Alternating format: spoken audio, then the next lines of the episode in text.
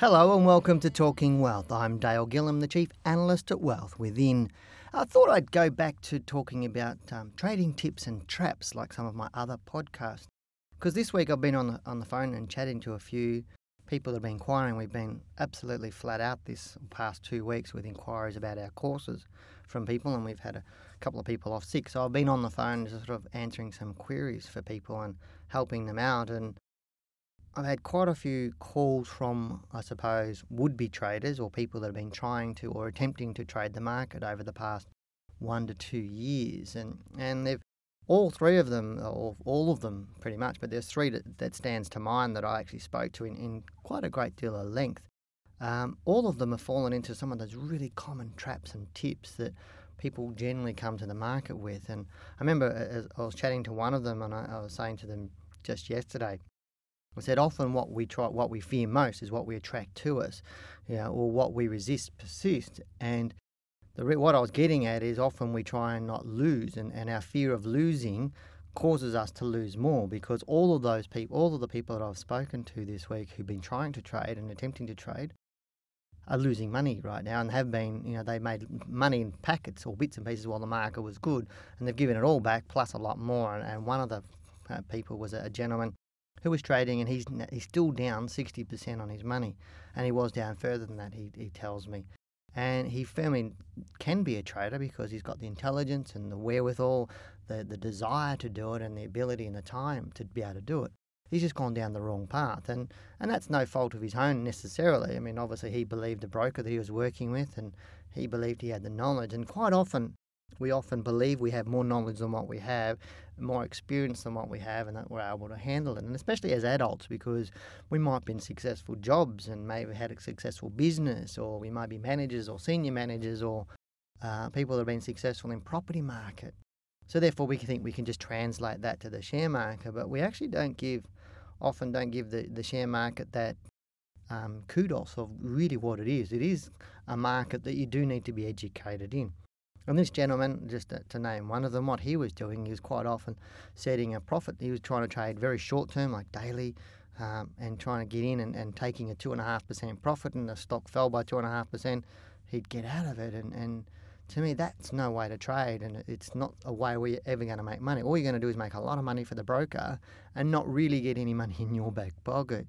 Um, one of the ladies I spoke to, she'd done two separate courses out there believing she'd gone and done the right thing. And to some degree, she had. She was trying to educate herself, but she fell into the trap of going to those companies that do the free workshops, and everybody would have seen those out there advertised. And they just saying, you know, it's really, really simple and easy to be a trader, and come to our workshop, and we'll tell you how to do it, and we'll tell you how to make money. You go there, they make it all sound so simple, and you pay six, ten thousand dollars, and they give you a piece of software, and they say, "Come to our training session, and you can come to our seminar, our one day or two day seminar, as much as you like, or we'll give you this software, and you just follow the software." and we'll help you make money. And this lady, her psychology was so dented because she'd spent out, and my guess is somewhere between fifteen twenty thousand dollars or more, in an effort to learn and she wasn't going very successfully. And she was saying, and her question to me was, she said, "I'm not. I'm wondering whether it's me, or whether it's the knowledge that I've got. So wondering whether she was capable of doing it, or whether she just didn't have the right knowledge." And after speaking to her for a while, I, I told her family it was the knowledge that you've got. It's not about just about getting information or education. It's about getting the right information and the right education, and then the right support to help you. And I find a lot of people go for what looks simple and easy now, to me, learning how to trade is the easy part, doing it is the hard part. But in saying that, people take it too easy. Uh, and I was chatting to a lady yesterday who has been uh, trying to trade since you know mid last year, and she did really well in the first three to six months, or up to September, October-ish, and she's given it all back plus more. And she's very, very much doubting herself or whether she has the ability to study and the ability to be a trader again. And it seems this is a common thing for ladies that maybe not too confident about that they can actually do it.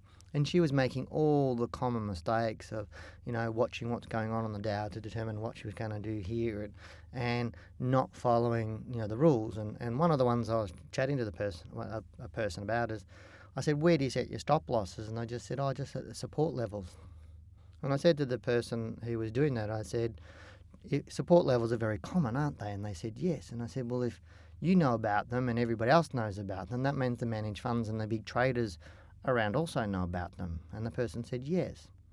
And I said, well, if it's pretty common and everybody knows about it, then don't you think the people that trade the most will try and use that information to take money away from you? And all of a sudden the penny started dropping. He goes, ah, yes. Because what they do, and, and we need to understand that 78% of the shares traded on the Australian market is done by institutions. So the big traders, the guys that really know how to move the market, and they see what goes on in the Dow. And if the Dow falls, sometimes they'll use that to their advantage to sucker in traders who don't have a lot of knowledge. And they'll use things like support and resistance levels or something simple like that, or, or a pattern such as a double top or a double bottom. And people say, uh, in, you know, uneducated trader, traders go, oh, there's a double bottom, I'll go and buy, or there's a double top, I'll go and short sell. And these big traders see that and then they go and do the opposite and push things through to catch traders all the time. Because some of these big traders only need to make half a percent or 1% move to make a lot of money because they're pushing millions of dollars through the market. And what they're doing is basically taking our money and putting it in their pocket. And it really is a game that the, there's an old saying that wealth is a transference of from from the ignorant to the well informed. Or there's another saying that I, I used to say to people is, you know, when a man with experience meets a man with money, the man with the money gets the experience, and the man with the experience gets the money. And that's exactly what's happening in the share market here. So, to me, if you want to learn how to trade or you want to be a trader, there is no there's no shortcuts than getting the right education and putting the effort in. And if you're not prepared to put the effort in, into doing it and, and the time to actually learn and build the experience and get that knowledge and build your skill level up, then you shouldn't be doing it.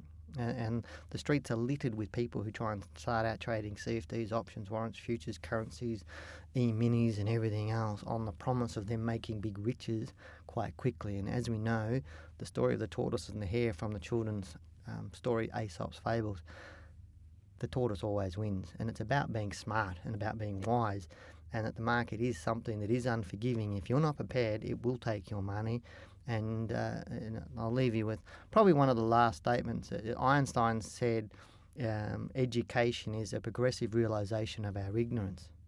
And that's really, really powerful. But ignorance is expensive, especially in the share market if you're not educated. Um, as I said, I'll leave you with all of that, and uh, I won't get more specific because um, I, I, don't have time for that here. But if you're thinking about getting in the share market, if you're thinking about trading, don't just go and buy a couple of books off the shelf and think you're going to be a trader, or don't just go and attend a weekend workshop and think you're going to be a trader. Don't just attend a two or three hour free workshop or half a dozen of those free workshops and think you're going to be a trader. To become a share trader, a proper share trader, it's a two to five year experience. In all my knowledge and all my years, I've never seen anybody shortcut that. All what happens is you get uh, you, you don't have enough money to keep in your pockets to trade enough to get enough knowledge and experience. You end up going broke and losing lots of money. And that's really sad for me because those people I was chatting to, I was really feeling for them because they all were trying to do the right thing and trying to find out what they needed to find out to get to where they want to go. They were all intelligent enough, they were all disciplined enough, they were all passionate enough about knowing that they could trade and they wanted to trade. They just didn't have the right path. Um, and, and, and hopefully I showed that with them by chatting with them of how they could go the right path. But as I said, sometimes we need to take a, a step back, have a look at the big picture, and then move forward from there for our long term. Because once you understand how to trade, then it's something you got for the rest of your life. I'll leave you with all that. Hope you've enjoyed listening to, to these tips and traps of traders. Um, you've been listening to Talking Wealth. I'm Dale Gillham, the Chief Analyst at Wealth Within. Take care.